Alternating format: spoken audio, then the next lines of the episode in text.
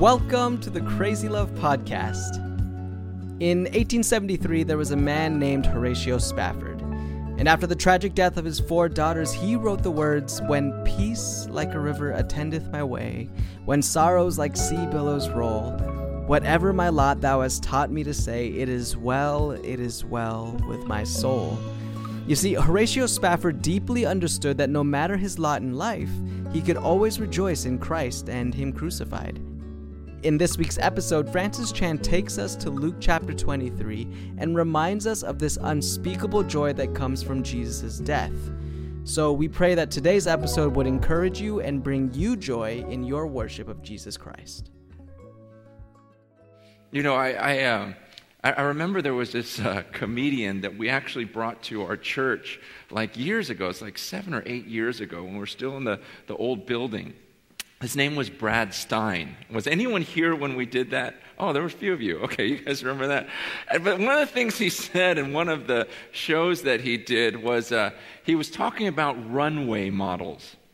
And, uh, and uh, you know, the, the girls that walk up, you know, in those fashion shows. And, she, and he goes, you know, these women, they make like $20,000 a night just to walk up a runway, yet they all look mad.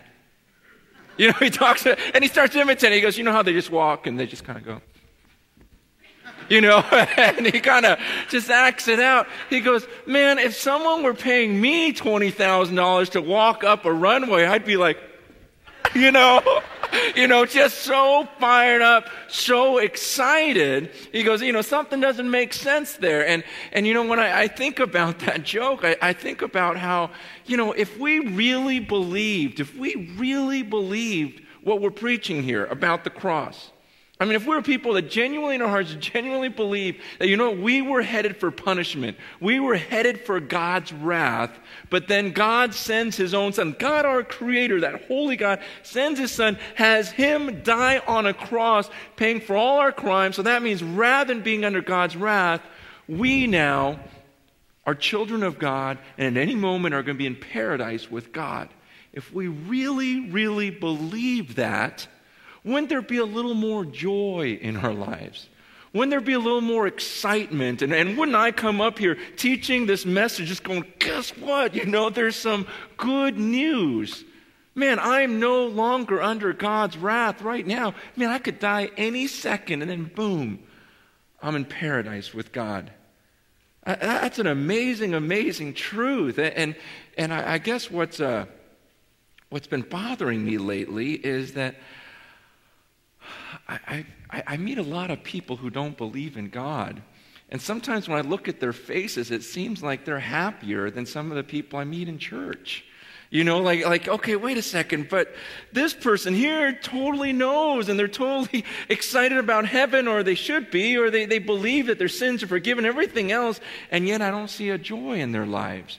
I, I mean, some churches I walk into, it's like everyone's just sitting there you know, arms crossed, just, you know, with this angry look, you know, they don't talk to each other. I'm not talking to anyone, you know. I know he said I'm supposed to greet someone. I'm not greeting anyone. You know, and just kind of sitting and looking and just going, man, you know, critiquing the music, critiquing the message, this and that, you know, and it's just like, wow, where's, where's the joy? I'm not talking about our church, you know, I mean, there's only a few of you. But, but you know, the, the, uh, you know, there's places where it's just like, man, do you get what just happened to you? Do you understand what God did in your life? If so, why are we sitting here like a bunch of runway models, you know, with this, this look on our face like we're disgusted or whatever else? Man, we're going to heaven. You know, we're saved. We're completely forgiven. And, oh, man, I, I told you that one time I went on that one uh, conference I spoke at, and the worship leader got up there and started singing. Then he stops and he goes, You know what? If the joy of the Lord is in you, someone needs to tell your face.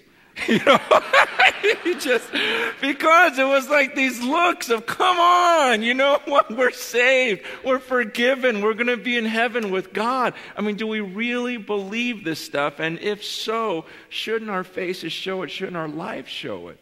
Now, now having said that, um, I, I've had a couple of tough weeks the last couple of weeks, and and I tell you, it's a fight sometimes to maintain your joy. You know, the Bible says to rejoice in the Lord how often? always. Rejoice in the Lord always. I'll say it again rejoice. And, and you know, during this, uh, these last couple of weeks, you know, I just think about, you know, some of the difficult things. And you know, the thing is, is that your mind wants to gravitate toward negativity. Your mind wants to dwell on the problems. At least mine does. It, it, there's like this mental masochism going on where my mind wants to focus on bad things and, and mull them over in my mind rather than kicking it out and rejoicing in the Lord. It's work.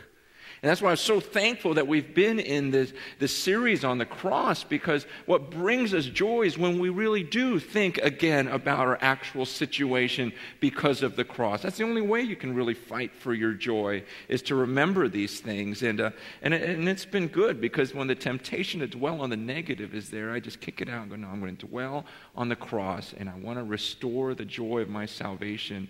I, I want to rejoice in the Lord always. That's the way God wants me to be so that the world will look and say, man, how can that guy have joy even in these difficult situations? And it's because we're in the Lord. And, and I hope that that's happening in your life. Because the truth is, is, man, I know life gets tough, but we should be in hell right now. you know, that's what it comes down to. It's like no matter how bad it is, it's like, you know what? I actually should be in hell right now. So life is pretty good. And no matter how bad, no matter how difficult your situation gets, the truth of the cross should always be enough to enable you to rejoice. Okay, no matter how bad it gets, the truth of the cross should always be enough to enable you to rejoice. And that's why he can command that. That's why God can command, rejoice in the Lord always. I'll say it again, rejoice. So, as we continue the series on the cross, I, am not going to be able to finish the whole passage that I put on your bulletin, so don't worry about that. Just rejoice. We're in uh, Luke 23. Well, we'll just extend it another week. What's, what's wrong with another week focusing on the cross, right? Luke 23 verse 32 gosh i just i'm so excited about these passages i'm so happy about this i mean yesterday afternoon reading through these passages i'm not a crier I just don't cry a whole lot. I don't know if I try not to or whatever, I just don't do it. But I was in my office and I'm just crying because I'm so excited. You know, just reading this passage, it's just made me so happy, so happy because of what I've got that I, I just started crying, just sitting there by myself. Felt weird. Luke 23, verse 32, it says, uh, Two other men, both criminals, were also led out with him to be executed.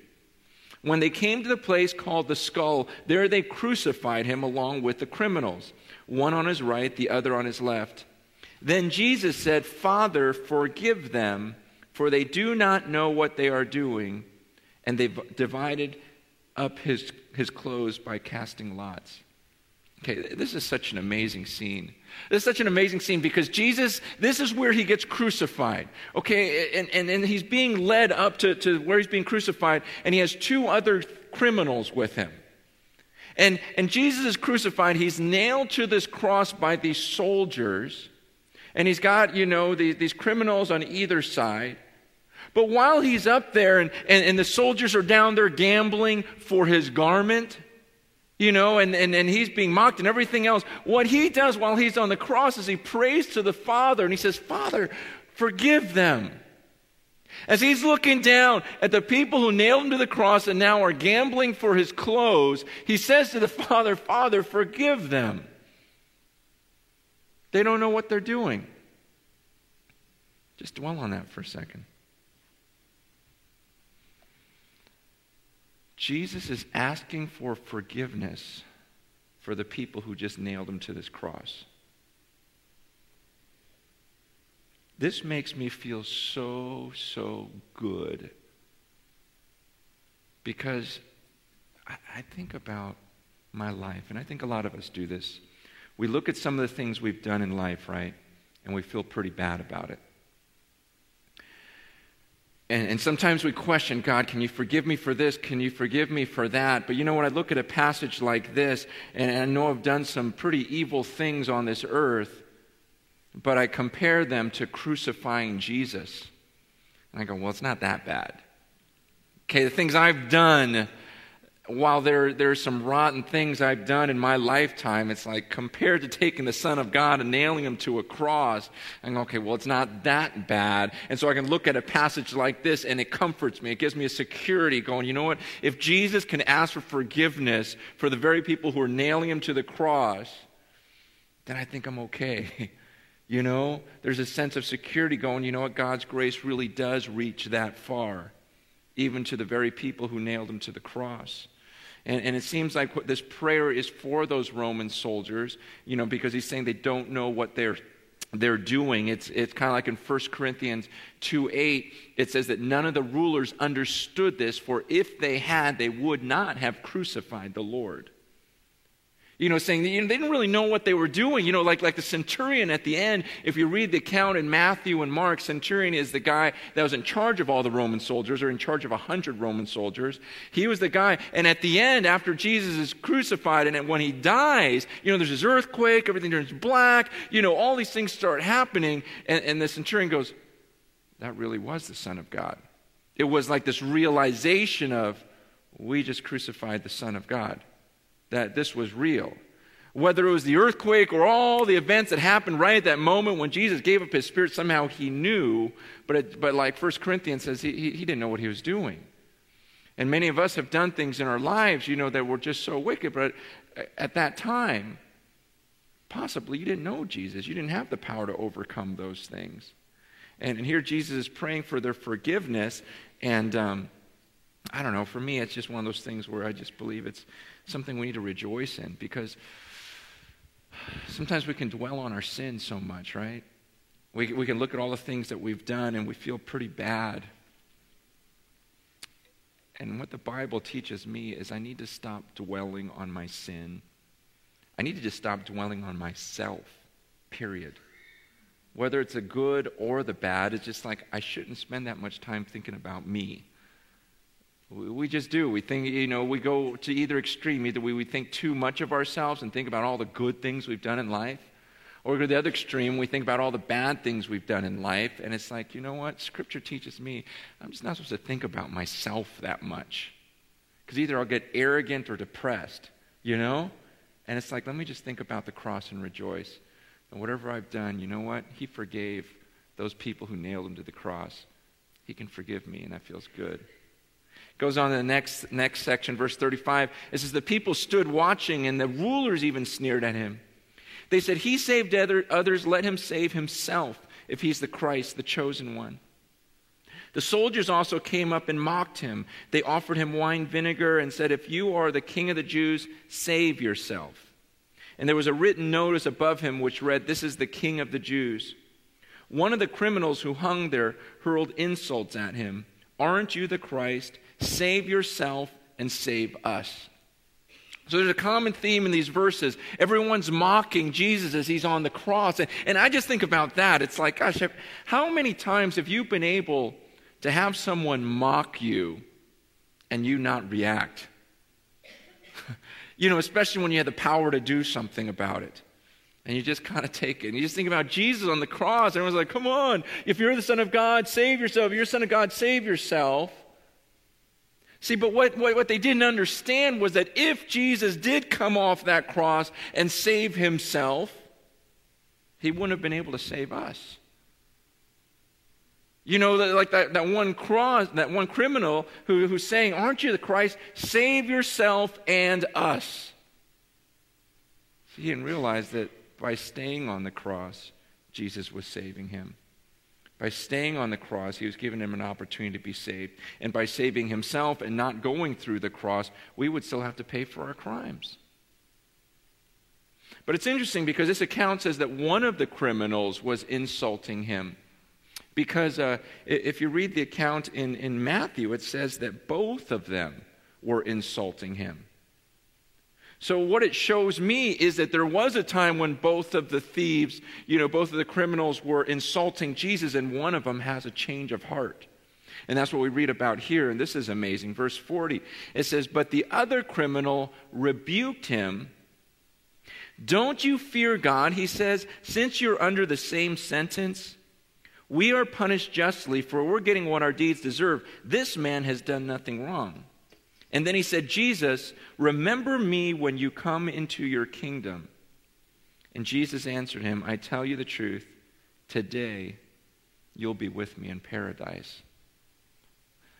Gosh, this is so beautiful. Okay, I mean, just try to picture the scene. Here's Jesus two criminals. One's mocking him, going, Come on, if you're the Son of God, then prove it. Save me, save yourself. And then the other guy looks over at the other criminal goes, Man, don't you understand?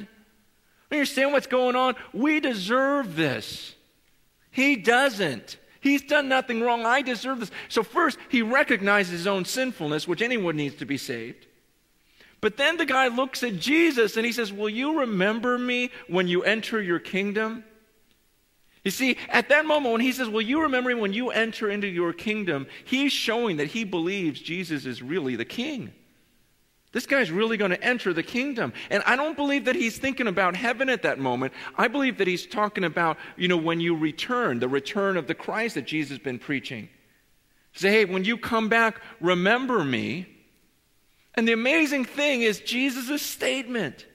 He looks at that thief, he looks at that criminal, at the end of his life, just by those two phrases first, I recognize my own sin, and I recognize that you're the king that can save me.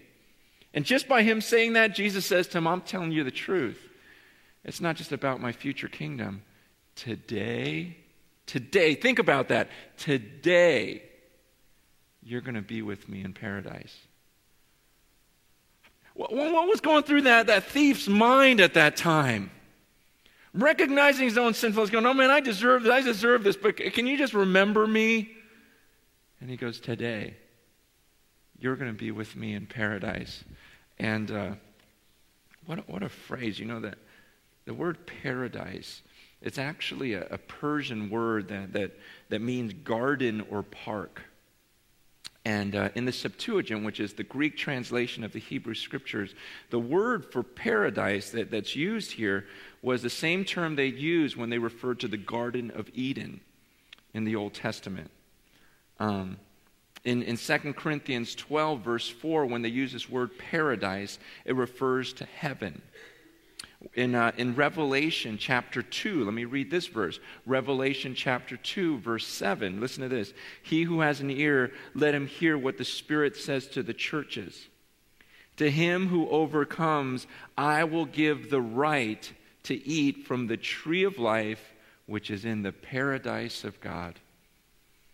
He, says, You know what? If you guys overcome, I'm going to give you the right to eat of the, the, the tree of life, which is in the paradise of God. When Jesus looks at that, that thief, he says, Today you're going to be with me in paradise.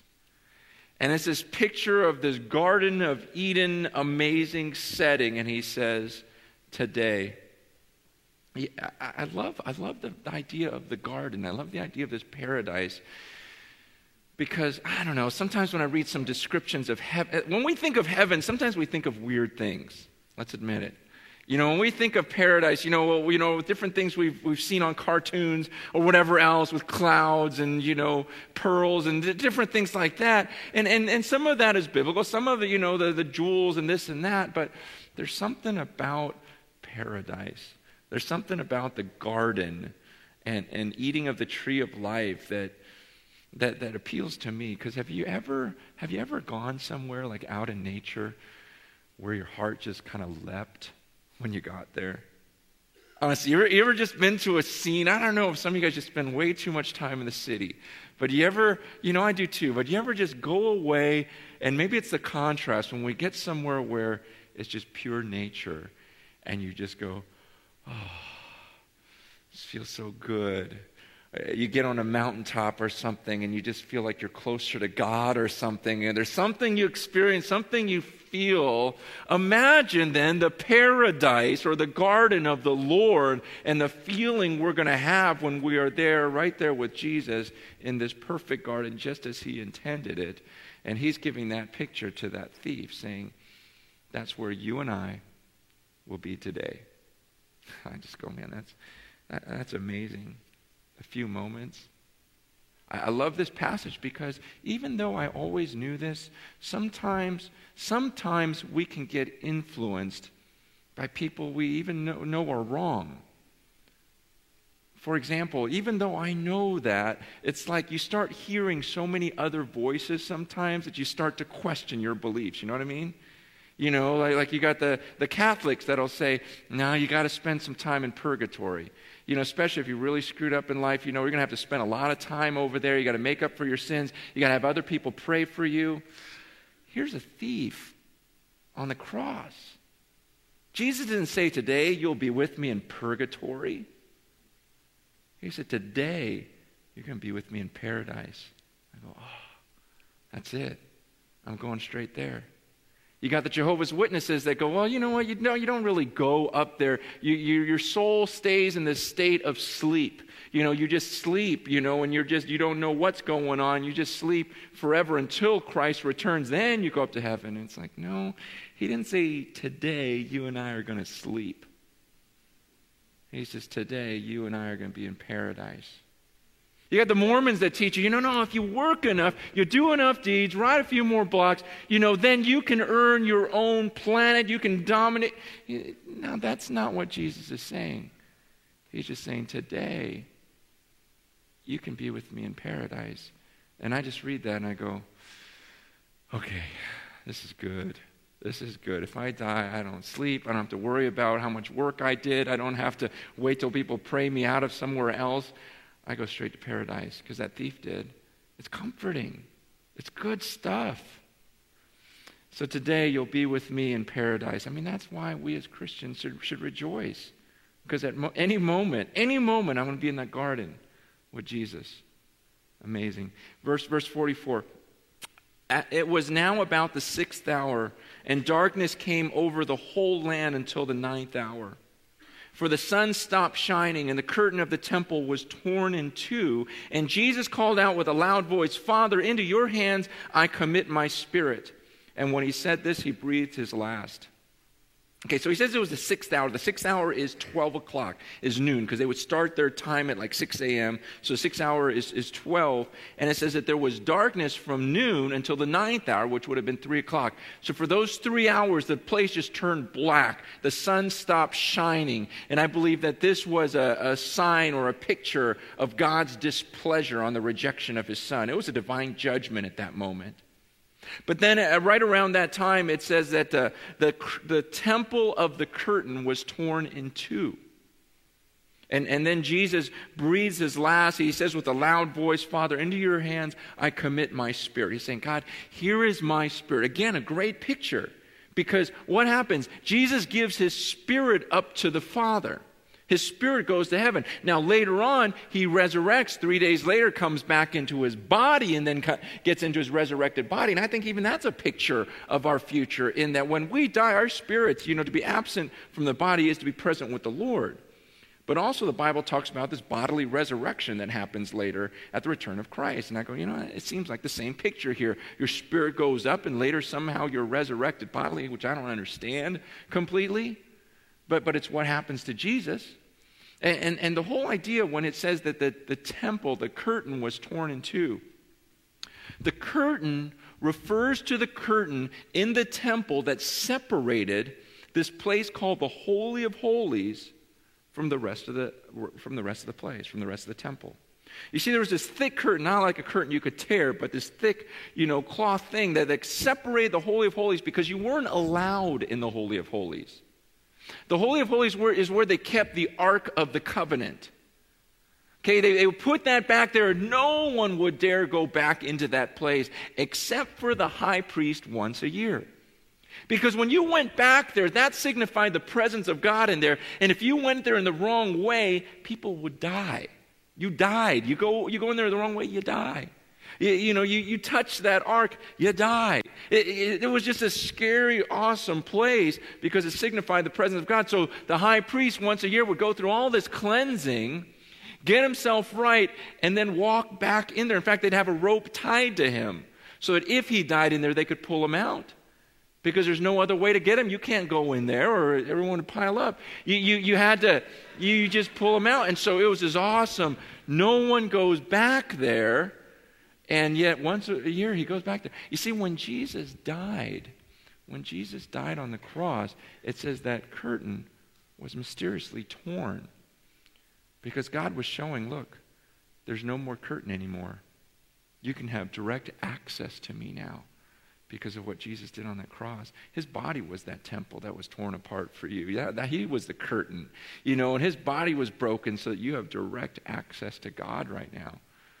See, these are just amazing things that all happen in that moment that if we believe, them, we go, wow, I can go straight into the presence of God and pray to him now? Yeah. And so if I die, I just immediately go into paradise with him? Yeah. And he forgave the guy that nailed him to the cross, and so he can forgive me? Yeah. It's that good.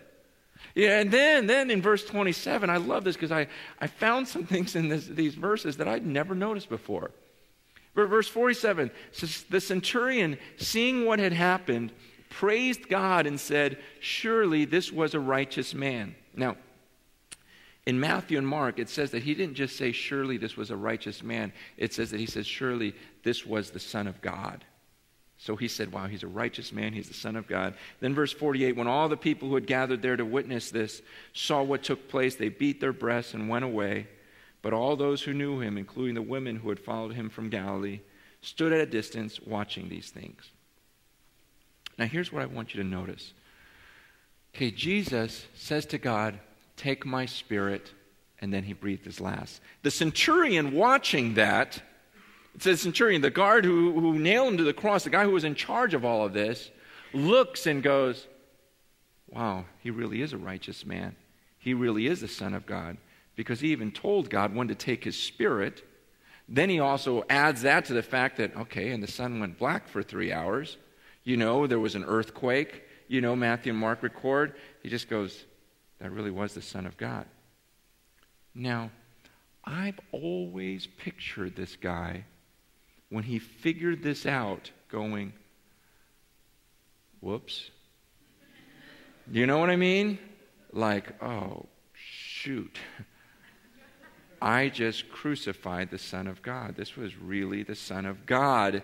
And I was in charge of this thing. I just nailed him to a cross. I pictured him. And, and yes, there was some terror, Matthew says. He was, they were terrified at what they had done. But I pictured him just going, No way I did this. And just walking around, just weeping and going, Gosh, I killed him. Going home, honey, you'll never believe what I did. You know, just ready to kill yourself, right? I mean, isn't that the way you picture the centurion when he figured it out? But that's not what this verse says. Look at verse 47. The centurion, seeing what had happened, praised God.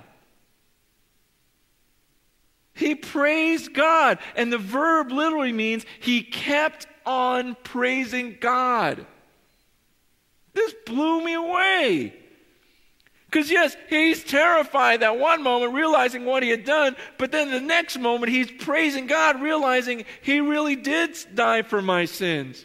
When he prayed and asked for forgiveness, that was real, so I'm okay. And you've got the centurion actually praising God that his son died for him. The, the person who was in charge of nailing him to the cross here is praising God immediately after the crucifixion. I go, that's just, that's just amazing to me. The very guy that nailed him to the cross could praise God. And I think, man, how many of us are still stuck in our sins and not able to praise God for our forgiveness because we dwell on our sins for so long? Think about the guy that nailed him to the cross and how he could recognize his sinfulness, his sin, but then immediately praise God and not stop praising God. He kept on praising God. Ah, I just love that. I just love that picture because here's what it comes down to. If the thief on the cross was immediately in paradise, and the centurion that nailed him to the cross immediately praised him after doing so, then I'm in pretty good shape. you know what I mean? It's just like, okay, Father, this is real. Your grace really does go that far. I really am forgiven. I've always known it, but it's just good to be reaffirmed and to go, okay, the thief on the cross is up there. You know, the centurion that nailed him to the cross is forgiven. God, I really am forgiven. I really am going to be in paradise with you. And what, what drives me crazy is that some people hate this passage. And you've probably met people like this who hate this passage. In fact, some people refuse to believe in Jesus because of this passage. Because they'll say things like, So you're telling me some guy on death row can, at the end of his life, just say, Okay, forgive me, God, and God's going to let him into heaven after he's been a murderer his whole life? I can't believe in that kind of Jesus. Haven't you heard things like that before? If God's going to forgive that person, then I don't want to have anything to do with him. Why? Because in our arrogance, we want to say, I'm not going to be lumped together with that guy. I've done a lot of good things in my life, and that's why I get to go. And I add that to Jesus and everything else, and that's why, but, but not some guy that at the end of his life cries out to God and suddenly he gets to go to paradise. No, I don't want any of that. And they actually get annoyed by the grace of God. Isn't it amazing how some people can make a bad thing out of anything? you know what I mean? It's like you can take anything, even the grace of God, and tell me why it's a bad thing. Because His grace shouldn't be that far reaching or whatever else. You guys, after what Jesus done on the cross, we need to be people who just rejoice, who live each day rejoicing in the Lord always. And I know life gets tough, but this is bigger than that. This is so much bigger than that. And understanding this truth should always enable us to rejoice.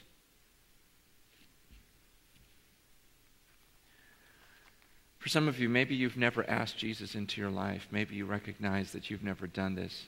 You know, it's my greatest pleasure this morning to tell you that you can immediately know that you're going to heaven.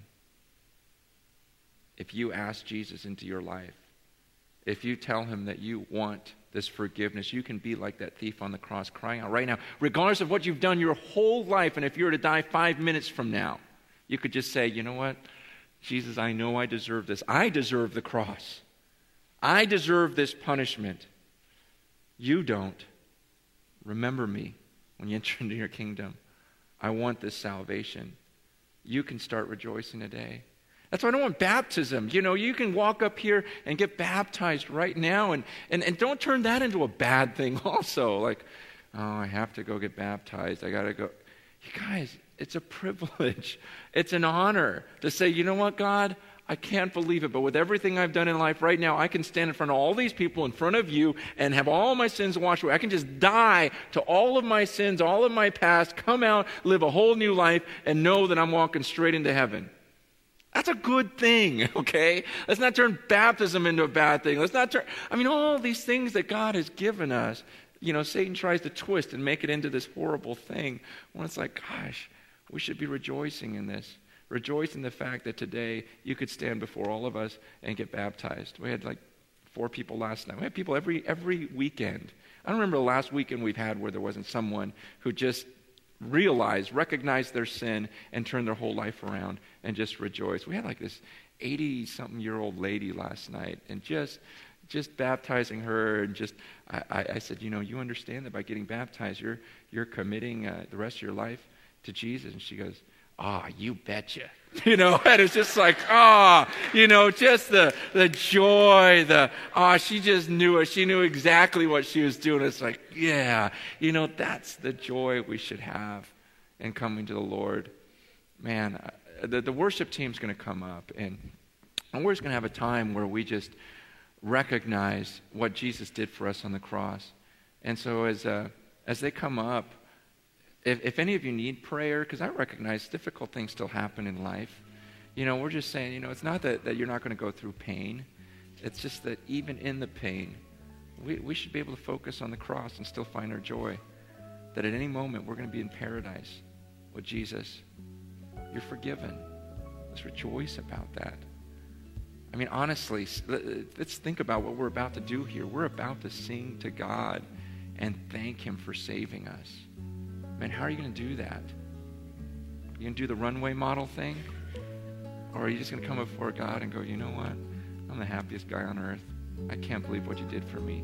Sing as though you were the thief on the cross. and you heard those words for the first time today, you're going to be with me in paradise. Uh, how would you sing